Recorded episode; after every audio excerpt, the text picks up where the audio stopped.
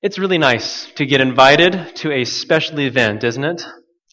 It's nice to get that invitation. You are invited. You have been thought of as someone who should come to this event. Or it's also nice to host a special event. It's fun, well, maybe a little bit stressful, but it's fun to have a lot of people come for this special event, like a wedding that we just recently went to, um, or the like.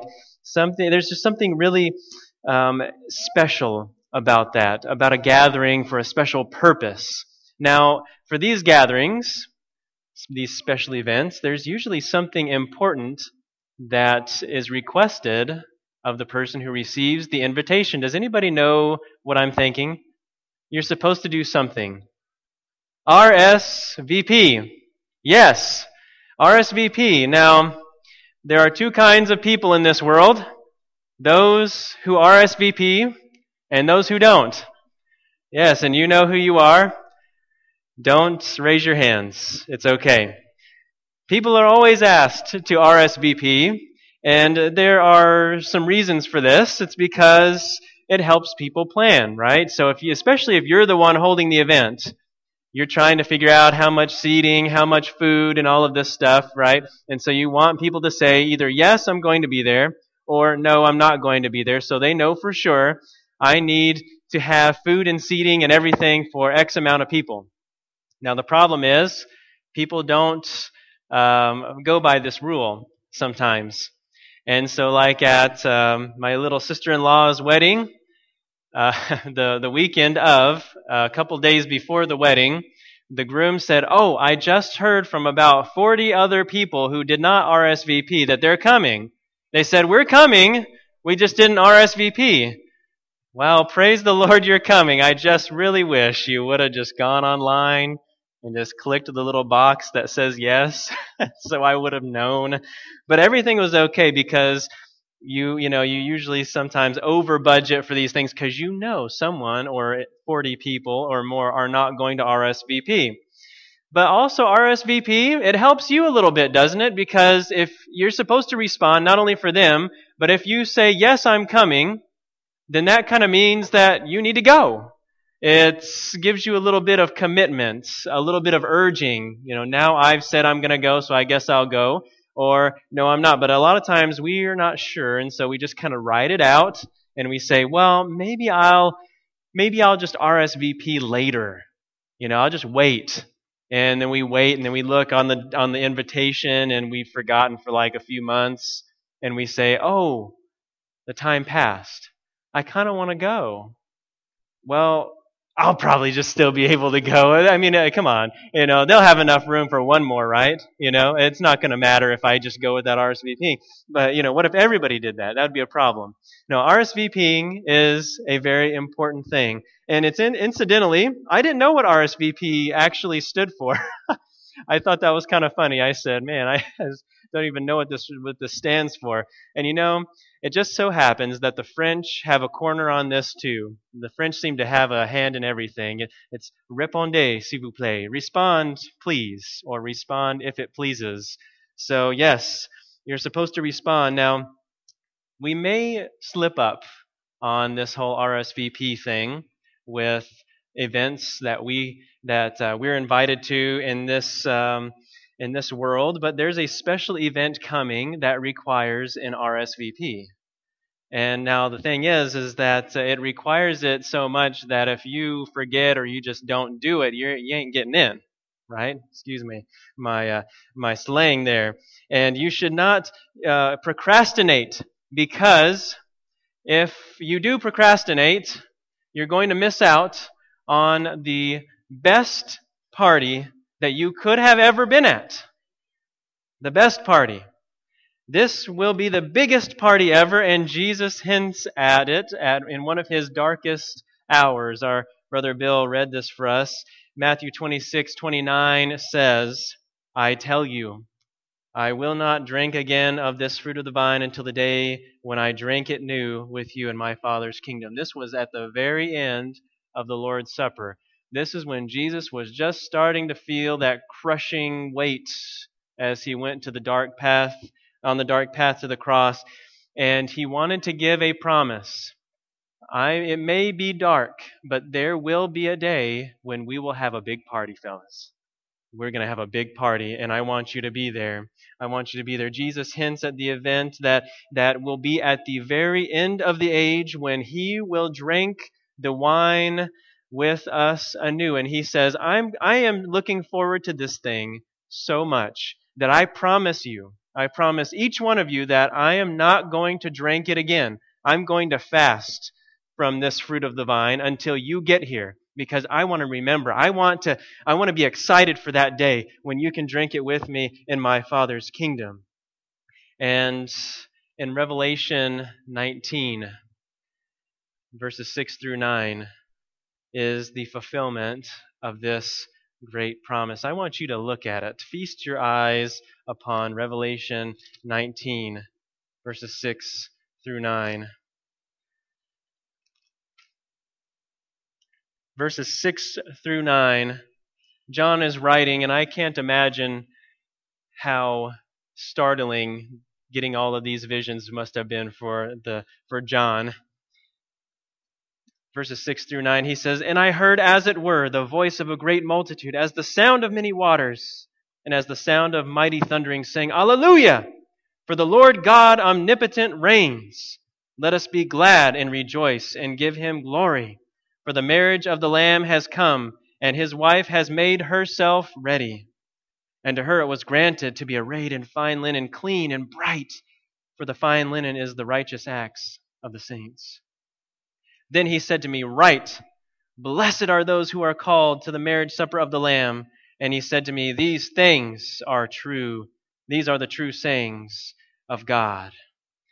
This, my friends, is the scene of celebration that follows God's triumph over evil in the end. It's the long awaited supper that Jesus foretold in that dark hour of his suffering and death. It's the reuniting of Jesus with his followers after the tribulation has passed, which means they will never be separated again. And you know, the way the Bible speaks of this tribulation, it's not going to be a cakewalk. It's not going to be easy. But the fact is, is that God will be with us through it, and He gives us this promise, eh, this hope, this shining light at the end of the tunnel, knowing so that we can know there will be a time, no matter how dark it may get for you, friends, because sometimes it gets dark, even here, before that great tribulation. It gets dark, it gets frustrating, it gets saddening. There's sorrow in this world, but there's always a light at the end of the tunnel, a light of that great reunion that will happen where we will never have to part again. It's a time when we will be with Jesus, and it's so special, this uniting. And the, the, the everlasting nature of it is so special, it's so uh, powerful that it's likened to a marriage. It's the marriage supper of the Lamb. That's how special we are to God. Those whom God redeems are His beloved, and He has worked things out to where this group of rebels, our rebel planet, not deserving of anything good or loving, not deserving of anything happy because of our rebellion, He is going to make it to where we are going to be closer to Him than any other being that he has ever created. He is likening the union between we and, and he as, as a marriage. He's marrying us, friends. Now, guys, just, just chill out. All right. I know it's kind of I know it's kind of weird when when you're thought of as part of the bride. It's okay. Um, this is a good thing. This is a good thing. We will be His beloved. We will be the jewels in His crown something so amazing that we can't even really fathom it. And just imagine this uh, not only is do we have that, but we have something so special that God has actually taken humanity into his very being. And so in the Godhead, we have someone who's not only God, but who is a man, who is every bit of flesh as you and I are, God has united himself with us forever by ties that cannot be broken, and it will be consummated there on that great day. Yes. And Sister White, She has seen so many wonderful things. Ellen White, our prophetess, she experienced this great thing in vision, this great event. And she says, I'll just share a little snippet with you about this. She says, Soon we heard his lovely voice, Jesus' lovely voice, saying, Come, my people. You have come out of great tribulation and done my will, suffered for me. Come in to supper, for I will gird myself and serve you. We shouted, Alleluia, glory, and entered the city. And I saw a pure a table of pure silver. It was many miles in length, yet our eyes could extend over it. I don't know how that's possible, but but I love it. I saw the fruit of the tree of life, the manna, almonds, figs, pomegranates, grapes, the fruit of the vine, and many other kinds of fruit. I asked Jesus to let me eat of the fruit, and he said, Not now. Those who eat of the fruit of this land go back to earth no more. But in a little while, if faithful, you shall both eat of the fruit of the tree of life and drink the water of the fountain. And he said, You must go back to the earth again and relate to others what I have related to you. Then an angel bore me gently into this dark world. Sometimes I think I can stay here no longer. All things of earth look so dreary. I feel very lonely here, for I have seen a better land. Oh, that I had wings like a dove, then I would fly away and be at rest.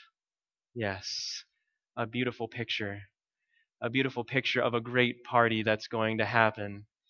She couldn't take part in it then, but we will all have the chance to take part in it on that great day.